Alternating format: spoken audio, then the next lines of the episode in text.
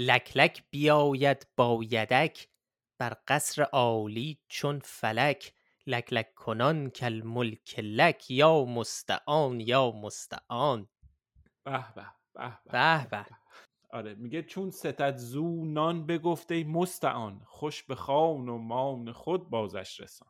این. بحث نان و خان و مان و مستعان و اینا. من, من قاطی کردم الان. می‌خوایم چیکار بکنیم؟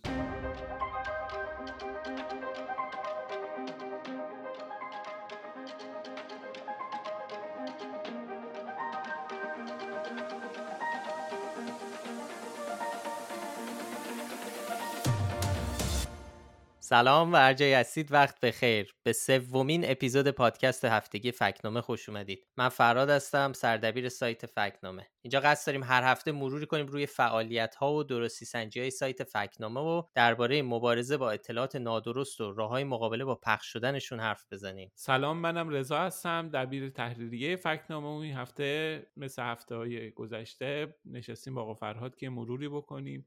که ببینیم این چند روز چه اتفاقاتی افتاد و چه اتفاقاتی قرار بیفته. آقا رضا میکروفون جدید گرفته و صدا قشنگتر از همیشه. خیلی حرفه‌ای. امروز 27 فروردینه. عجب روزی. بگم یوم الله 27 فروردین. روز مهمیه. 27 فروردین تو تو میس اینفورمیشن ایران یکی از روزهای تاریخیه. اولین سالگرد تولد مستعان 110 مثل آیفون 11 مثل آیفون 12 مثل نمی‌دونم ماشین لباسشویی LG 360 این دیگه ورژن جدیدی نمیاد ازش. مستعان ساخته شده تا با کمترین هزینه در حوزه تشخیص به کمک مدافعان سلامت بیاید. سامانه کوچک اما کاربردی که می‌تواند ویروس کرونا را در بدن اشخاص و حتی سطوح تشخیص آره دهد. مستعان 110 یکی از بزرگترین در واقع اتفاق خنده‌دارترین اتفاقاتیه که توی عرصه اخبار جدی اتفاقات عجیب غریب افتاد توی حوزه عمومی در بالاترین سطح دیگه یه اتفاق عجیب غریب بود دیگه. هنوز هم باور کردنش سخته که چطور این اتفاق رخ داد و خندهدار بود ولی تراژیک. کمدی تراژدی بود دیگه به نوعی. این مستعان و سالگردش به نظرم بهونه خوبیه نگاهی بکنیم تو این اپیزود. و حرف بزنیم درباره قضیه ورود نظامیا تو مدیریت کرونا در ایران. که از کی شروع شد و از چی چی شد و تهش رسیدیم که تهش رسیدیم به این ماجرای مستعان که حالا بهش می‌پردازیم بعدا.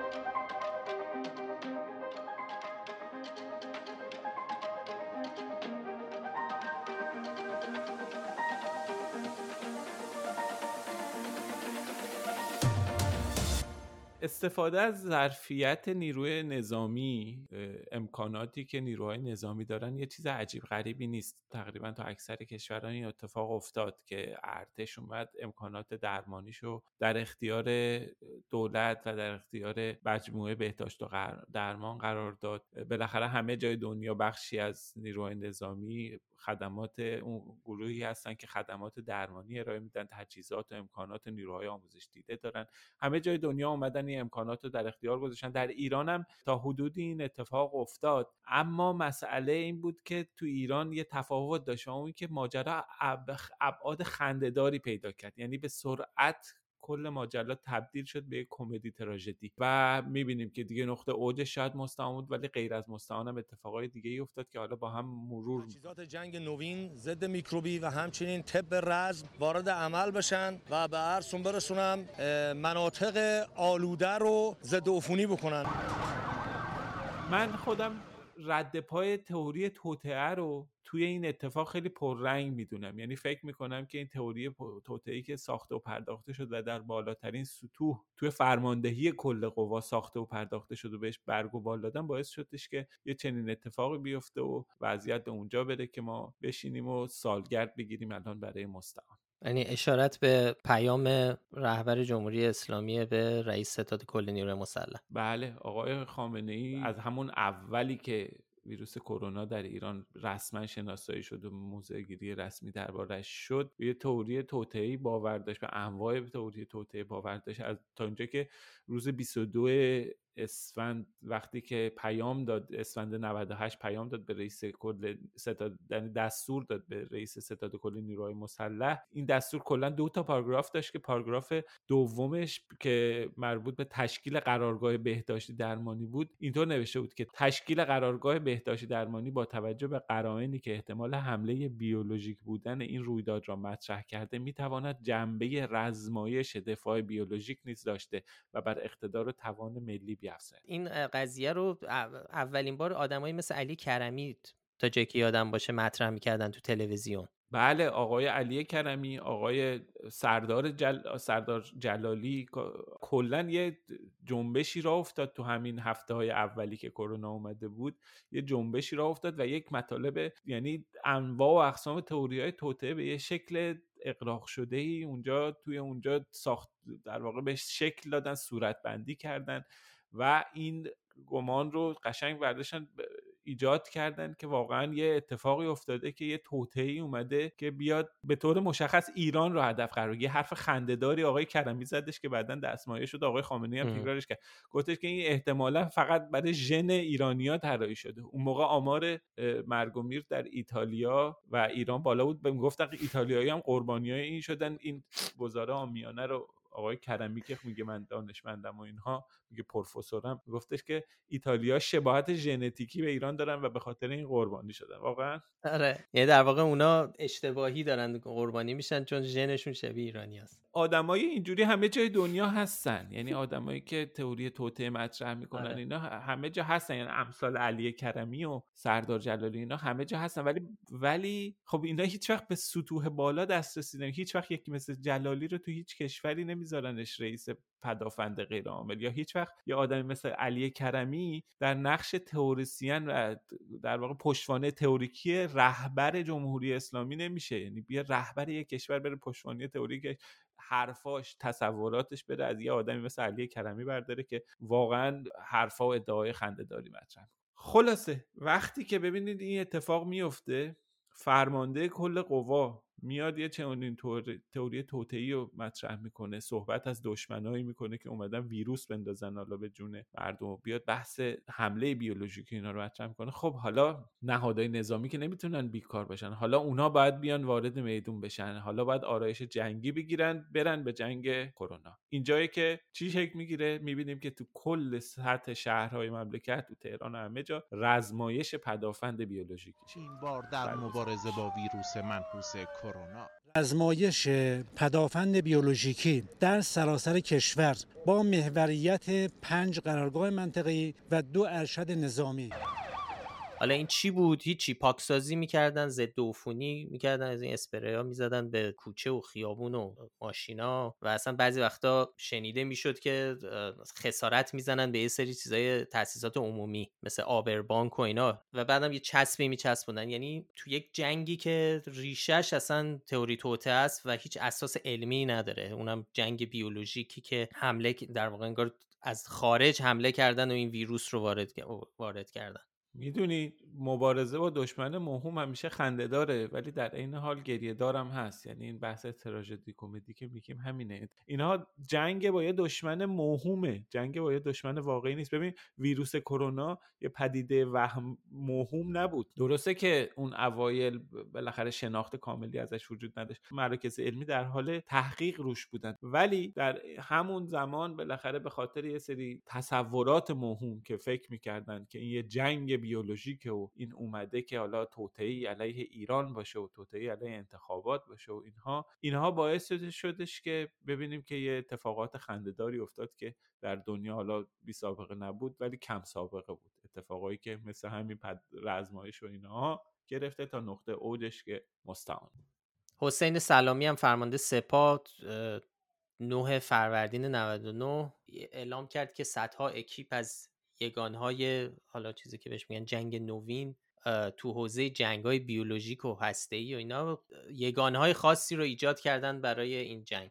هم مراکز تولیدی هم بسیج ما. همه با هم یه بعثتی اتفاق افتاد. بسیج شدند و این کمبودها رو به سرعت غلامرضا جلالی هم که در واقع رئیس سازمان پدافند غیرعامله. بعدا تو آبان 99 هنوز می‌گفت که کرونا مستاق جنگ بیولوژیکه. یعنی این توهم توطعه وجود داشت از روز اول از همون اولین روز و اولین واکنشی که آقای خامنه ای داشت تا همین چند وقت پیش چه بسا همین الان هم ادامه داره. یه افرادی واقعا مثل غلامرضا جلالی که توی نقطه حساسی مثل پدافند غیر عامل نشستن واقعا تصور می‌کنن که کرونا مستاق جنگ بیولوژیک اونم جنگ علیه کشوری مثل ایران. خب در یه چنین فضای ذهنی طبیعیه که یا آدمای نظامی که اصلا توی حوزه دیگه ای باید قاعدتا تخصص داشته باشن و اینها باید وقتی که اونها بحث میاد تو زمین اونا اونا باید بگردن دنبال راه حل میانبر باید یه چیزی پیدا بکنن و رو بکنن. و اون چیزی که پیدا می‌کنن خب گاهی اوقات چیز علمی نیست دیگه پایه و اساس علمی نداره. راه میانبر فضا برای آدمای سودجو و کسایی که می‌خوام بیان سو استفاده بکنن مناسبه و این وسط این افتضاحاتی مثل مستعان سردرد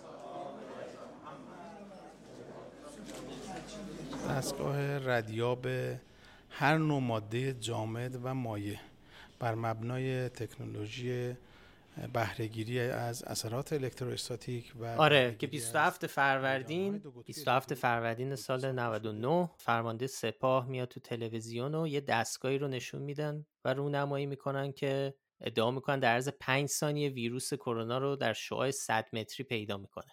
دقتش هم 80 درصده. آره یعنی یه برنامه مفصلی تو تلویزیون و کلی سر و صدا و من دیروز داشتم میخوندم دیدم هنوز مثلا خبرگزاری فارس و اینا هنوز خبرهای اونو به عنوان دستاورد کم نظیر نمی‌دونم دانشمندان داخلی به عنوان یک پیروزی بزرگ هنوز هم رو سایتشونه. بعد از این همه وقت آثار حالا چیزی که معلوم شد خیلی سریع یعنی در از چند ساعت. این بود که این مستعان 110 در واقع یه دستگاه بی مصرفه بعدا تو تحقیقاتمون که حالا خودت توضیح بیشتر می‌تونی بدی این بود که مخترش اصلا قبلا تلاش کرده بود این همین دستگاه رو عینا یه بار به عنوان مینیاب یه بار به عنوان دستگاه ردیاب مواد جامد و مایع حالا هرچی این معنیش هست نمی‌دونیم. و یه, یه بار دیگه هم یعنی سه بار یه بار دیگه هم دست به عنوان دستگاه تشخیص قاچاق سوخت به دستگاه دولتی فروخته بود. یعنی حالا خودت بگو که چی پیدا کردی ازش. ببین ما رد آقای کامبیز گلشنی رو از سال 88 پیدا کردیم. یعنی با یه جستجو خیلی ساده ای یه آقایی به اسم مهندس کامبیز گلشنی تو روزنامه کیهان تو صفحه سوم تو یه دونه از این box های خبرهای کوچیک شهرستان نوشته بود که مهندس کامبیز گلشنی مدیرعامل شرکت پویان کاوش طراح و سازنده دستگاه مینیاب پیکی 100 بی که بعدم این دستگاه مدعی شده بود 8 سال تست و تحقیق و اینا شده. سه سال بعد این آقای گلشنی اومده بود همین دستگاه رو دوباره به یه اسم دیگه ای توی خبرگزاری ها در واقع دوباره اومده بود که رو کرده بود و دربارهش تبلیغ و اینا کرد. حالا جالبیش اینه که دقیقا هم 27 فروردین 91 بود. یعنی 27 فروردین روز آقای موقع تو همون روز تو خبرگزاری های فارس و مهر و اینا گزارش های منتشر شد که یه نشست خبری آقای گلچنی برگزار کرده بود که دوباره از این دستگاه پرتنطراقش رونمایی کرده. سه سال بعد دوباره تو اردیبهشت 94 اومده بود ادعا کرده بود که دستگاه حسگر پیشرفته PK8 درست کرده که برمیداره تو تشخیص انواع و اقسام مواد بکار چند وقت بعدش توی اردیبهشت 97 اون دوباره توی تلویزیون ظاهر شد و اومد گفتش که من این دستگاه ردیاب حسگر با انواع مواد ما جامد و مایع و گاز رو درست کردم. به چه دردی می‌خورم چه چیزی؟ یعنی اصلا ببین نمی‌دونم. ولی ولی میدون اینو می‌دونیم که به چه دردی می‌خوره نمی‌دونم. ولی اینو می‌دونم که یه مدتی حتی یکی دو تا از این چیزای گمرک و اینا موفق شده بود آقای گلشنی بفروشه این دستگاه رو به عنوان دستگاه کشف قاچاق سوخت. این که شما بیاین یک دستگاه خیلی گنده رو شما به مدت 12 13 سال همینجوری دوره بگرد و این ور سعی کنی با اسامی مختلف و این دستگاه شکلش هم تو دور این دوران تغییر نکرد دقیقا همین شکلی بوده. با اسامی مختلف بفروشی یه جایی غالب کنی و هیچ جایی به نتیجه نرسه خب یه ذره سوال برانگیزه و آخر سر بتونی این دستگاه رو به یکی از عالی ترین مقام های نظامی در ایران غالب بکنی. گلشنی موفق بوده. گلچنی چیز تونسته که کار خودش به نحو احسن انجام بده. یه دونه در واقع دستگاهی که تقریبا میشه گفتش که هیچ تو هیچ زمینه این به موفقیت نرسیده یعنی هیچ جایی نتونسته مشتری پیدا بشه براش. این مدت بتونه به فرمانده سپاه غالب بکنه و تو تلویزیون تحت عنوان دستاورد علمی جدید ازش یاد بشه. خب ببین جالبیش اینه که همون دستگاه و هی به همه جا می‌داده. دقیقا. می‌دونی یعنی از اول از اون سال 88 88 شروع شده بود. از سال 88 تا سال 99 این در همین دستگاه و هی به جاهای مختلف با اسمای متفاوت ارائه می‌کرده. ببین 88 هم شروع 88 گفته بود 8 ساله که من دارم آره. این کار می‌کنم. احتمالا از سال 80 شروع شده. 20 ساله. از ارائهش از 88 شروع شده داره ما رد آقای گلشنی رو تو خیلی جاها سعی کردیم دنبال کنیم. رفتیم آگهی های روزنامه رسمی رو نگاه کردیم. دیدیم که این آقای گلشنی همین این دستگاه فخیمه رو در اسفند 95 توی اداره ثبت اختراعات هم ثبت کرده. ولی نکته اینه که خب خیلی هم ممکنه این ثبت اختراعات رو گول بخورن. خیلی اوقات اتفاقا این چیزهای اختراعات شبه علمی و در واقع ادعاهایی که این ور با مطرح میشه با استناد به همین ثبت یه چیزایی مثل مالکیت همین ثبت اختراع و این چیزا استناد می‌کنن. ولی اینا خب خیلی هم لزوما یه وقتی یه چیزی توی اداره اونجا ثبت شد به معنی این نیستش که واقعا یه اختراعی هستش یا یه دستگاهی ساخته شده. اونجا فقط ثبت شده فر... هزینهش پرداخت شده و فرایند ثبت طی شده و اونجا اختراع شده. باید ببینیم که آیا اون اختراع اون وقت اعتبار داشته کاربرد علمی داشته یا نه که اون یه فرایندهای دیگه ای داره که اتفاقا شواهدی وجود داشت که این اختراع آقای گلشنی همین این دستگاه مینیاب یا کشف کننده مواد جامع و جامد و مایع در نمی‌دونم شعاع 200 متر یا مستعان 110 بالاخره اعتباری داره یا نه که شواهدی هست که نشون میده که هیچ اعتبار علمی و عملی هم نداشت حالا یه جالب درباره این دستگاه اینه که حتی همین دستگاه هم ابتکار یعنی همین دستگاه فیک هم ابتکار آقای گلشنی نیست. قبل از اون اگه تو اخبار و رسانه ها بگردیم می‌تونیم ببینیم که مشابه این دستگاه به بعضی کشورهای عربی هم ظاهر شده و حتی تو انگلیس خیلی شبیه همین دستگاه دقیقا همینجوری یه چیز یه آنتنی داره و یه بشقابی داره می‌گیره و کیف حمل کنندش عینا عین همون کیفیه که جلوی سردار سلامی باز بود. خود این هم یه کپیه از یه قضیه دیگه که شایان سرداری زاده روزنامه‌نگار بی بی سی مانیتورینگ یه رشته توییتی همون موقع منتشر کرد که در واقع پرونده های کلاهبرداری و سوابق فروش همچین دستگاهی هم تو عراق و تو مصر تعریف می‌کرد. و اینکه تو سال 2013 این گزارش تو سایت گزارش که تو سایت 2013 منتشر شده بود ماجرای کلاهبرداری فردی بود به اسم جیمز مککورمک که حدود 7000 دستگاه تقلبی رو اونم به عنوان دستگاه بومیاب همینجوری می‌داده به کشورهای مختلف از جمله عراق. یعنی دولت عراق گول اینو خورده بود و کلی پول گرفته بود. این آدم از این دولت ها تو مصر هم همینطور. تو مصر البته به اسم دستگاه تشخیص دهنده ویروس ایدز اچ چیز شده بود. آره. آره. در صورت حالا از داد تو دادگاه بریتانیا به ده سال زندان محکوم میشه این آدم و یه نکته جالب این که همه سوژه های این کلاهبرداری ها هم چه تو عراق چه تو مصر و چه تو ظاهرا بیشترشون هم چیزای نظامی بودن حالا اون بمبیا و اینا یه توجیهی داره ولی اینکه چرا باید فرماندهان ارتش تو مصر یا تو ایران مثلا بیان دستگاه تشخیص دهنده ویروس اچ یا ویروس کرونا رو بیان بخرن. اصلا به اونا چه ربطی داره؟ چه تخصص دارن؟ این جای سوال داره که باید دربارش فکر کرد و واقعا دید که چرا قضیه به اینجا می‌رسه.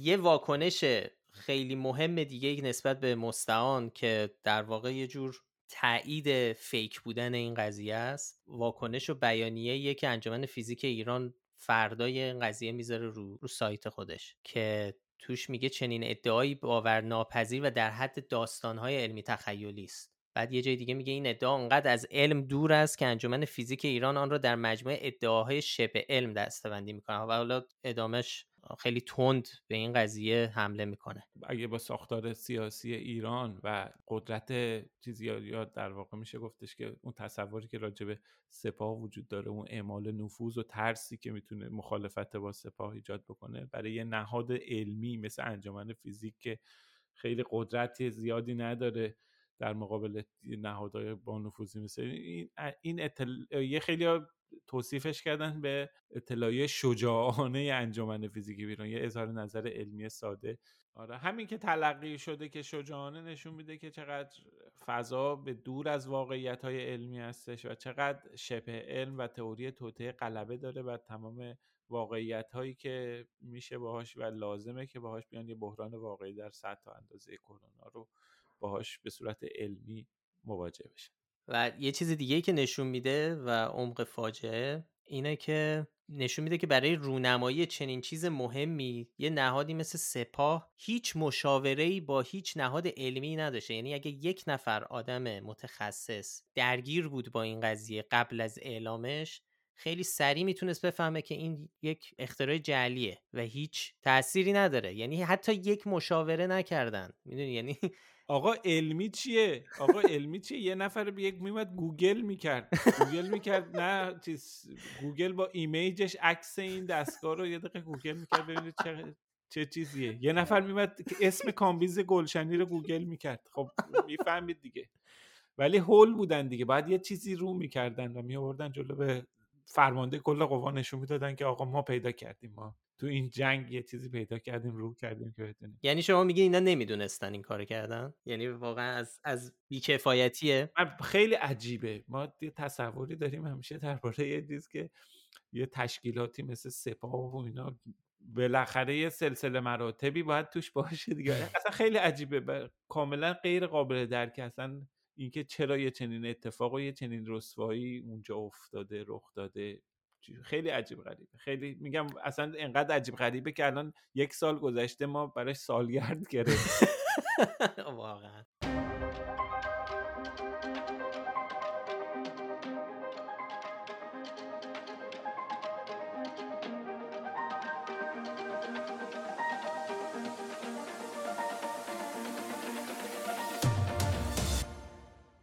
رضا ببین چی فرستاده افشین وسط قضیه. چی آقا؟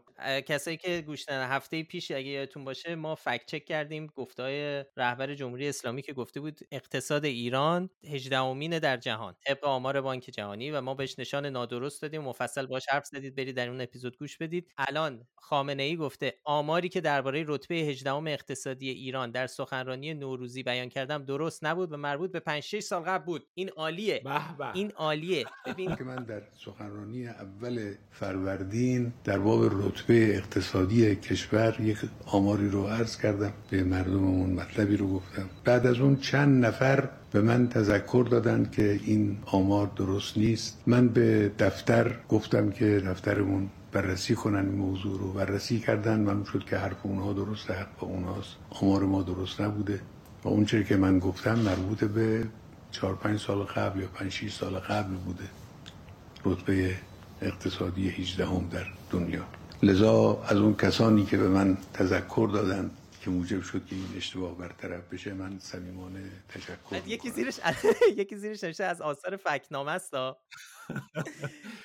هفته پیش ما داشتیم اینو فراد داشت میگفتش که برای ما اصلاح یک جمله نادرست یکی از اهدافیه که برای فکت چکینگ تعریف کردیم. وقتی که این اتفاق بیفته هر کسی در هر مرجعی در هر مقامی که وقتی بیاد یه چنین اشتباهی رو اصلاح بکنه خب این یک اتفاق خیلی بزرگ و اتفاق خیلی مبارکیه. اتفاق بزرگ ما رفتیم سراغ این موضوع دست گذاشتیم روی بحث 18 و خیلی هم بحث کردیم و خیلی هم راجبش صحبت کردیم. با آدمای مختلفی حرف زدیم اون پایین در واقع هی استدلال کردیم بعدش آمار برای همه فرستادیم. جواب تصنیم و صدا و سیما رو سعی کردیم بدیم. رفتیم گزارش های مختلفی که درست شده بود رو ای بالا پایین کردیم و خب امروز این اتفاق افتاد و آقا عجب چیزی شد. وسط مستعان و همه این قضايا ببین چه رسید به قضیه. آقا این همینه. اینه. برو رو منبر. حالا بعد هی چقدر ما باید هی با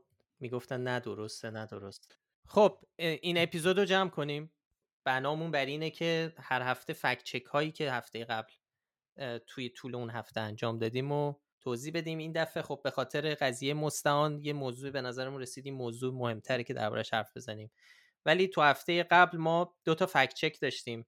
به علاوه چند تا مقاله که درباره حضور نظامی ها در انتخابات و درباره همه پرسی که حتما برید رو سایت فکنامه فکنامه ببینید. ولی به لحاظ فکت چک دو تا موضوع رو ما فکت چک کردیم که تو شبکه های اجتماعی پخش شده بود. خیلی خلاصه همینجوری رد میشم ازش. این بود که یکی یه پست واتساپ بود که داشت میچرخید به این عنوان که انتخابات با مشارکت زیر 50 درصد هر کشوری که از انتخابات مشارکتش زیر 50 درصد باشه طبق مکانیسم های حقوقی سازمان ملل متحد اون حکومت از رسمیت میفته و باید نابود شه در همین حد. موسک. که خب همچین هر چیزی غلطه دربارش توضیح دادیم. یه نشان شاخدار هم دادیم. شاخدار بود دیگه خب خنده دار بود دیگه آره. دومی هم این بود که یه تئوری توطئه‌ایه که البته محصول داخل نیست از خارج اومده و اونم اینه که واکسن های کرونا باعث ناباروری میشن که این هم از اساس غلطه و نشان نادرست دادیم بهش و اینا هم می‌تونید برید در سایت فکنامه مفصلش رو با تمام منابع و توضیحات ببینید. خیلی مخالفان واکسن در تمام دنیا خیلی نگران بحث باروری و اینا هستن. حالا تو ایران هم همینطور خیلی نگرانه ببین این از قضیه چیز میاد دیگه. قضیه اون ماجرایی که خیلی اتهامیه که به بیل گیتس می‌زنن که میگه که در واقع میگن قصدش اینه که جمعیت جهان رو کم کنه. چون جمعیت داره زیاد میشه پس اینا یه توطئه‌ای دارن میچینن که جمعیت جهان رو کم کنن و این بیماری ها و این کرونا و بعدش هم واکسن و این چیزها همه بخشی از اون توته است. که خب ما این قضیه رو چند بار رد کردیم در سایت فکنامه و دربارش مفصل گفتیم. حالا بعدا می‌تونیم توضیح بدیم. کلا اصلا کلا این تئوریسین های توته خیلی حساسن به مسئله باروری و روابط در واقع بعد اینکه نازا بشن و مردان عقیم بشن و نمی‌دونم این چیزا خیلی حساسن به نظرم باید یه بار مفصل راجع به این موضوع صحبت کنیم. تو ایران هم خیلی این حساسیت وجود داره. هر چیزی رو می‌خوام باش مخالفت بکنه خب علت داره. علت اینه داره که خب این حساسیت باعث وحشت مردم می‌تونه بشه. وحشت آره. تعداد زیادی آدم میشه. خب روش تئوری توته هم همینه که شما رو بترسونه و باعث یه سری نگرانی هایی بشه که عمومیت داره و خب عموم مردم رو ممکنه درگیر کنه. خب آقا فرهاد بیا ببندیمش بریم به کارامون برسیم. خیلی ممنون از همه که به سومین اپیزود پادکست فکنامه گوش دادید. مثل همیشه ازتون می‌خوایم که این پادکست رو به کسایی که فکر می‌کنید به این موضوع علاقه مندن معرفی کنید. نظر بدید پیشنهاد بدید بگید چطوری می‌تونیم این پادکست رو بهتر کنیم. و تا هفته دیگه خدافز خدافز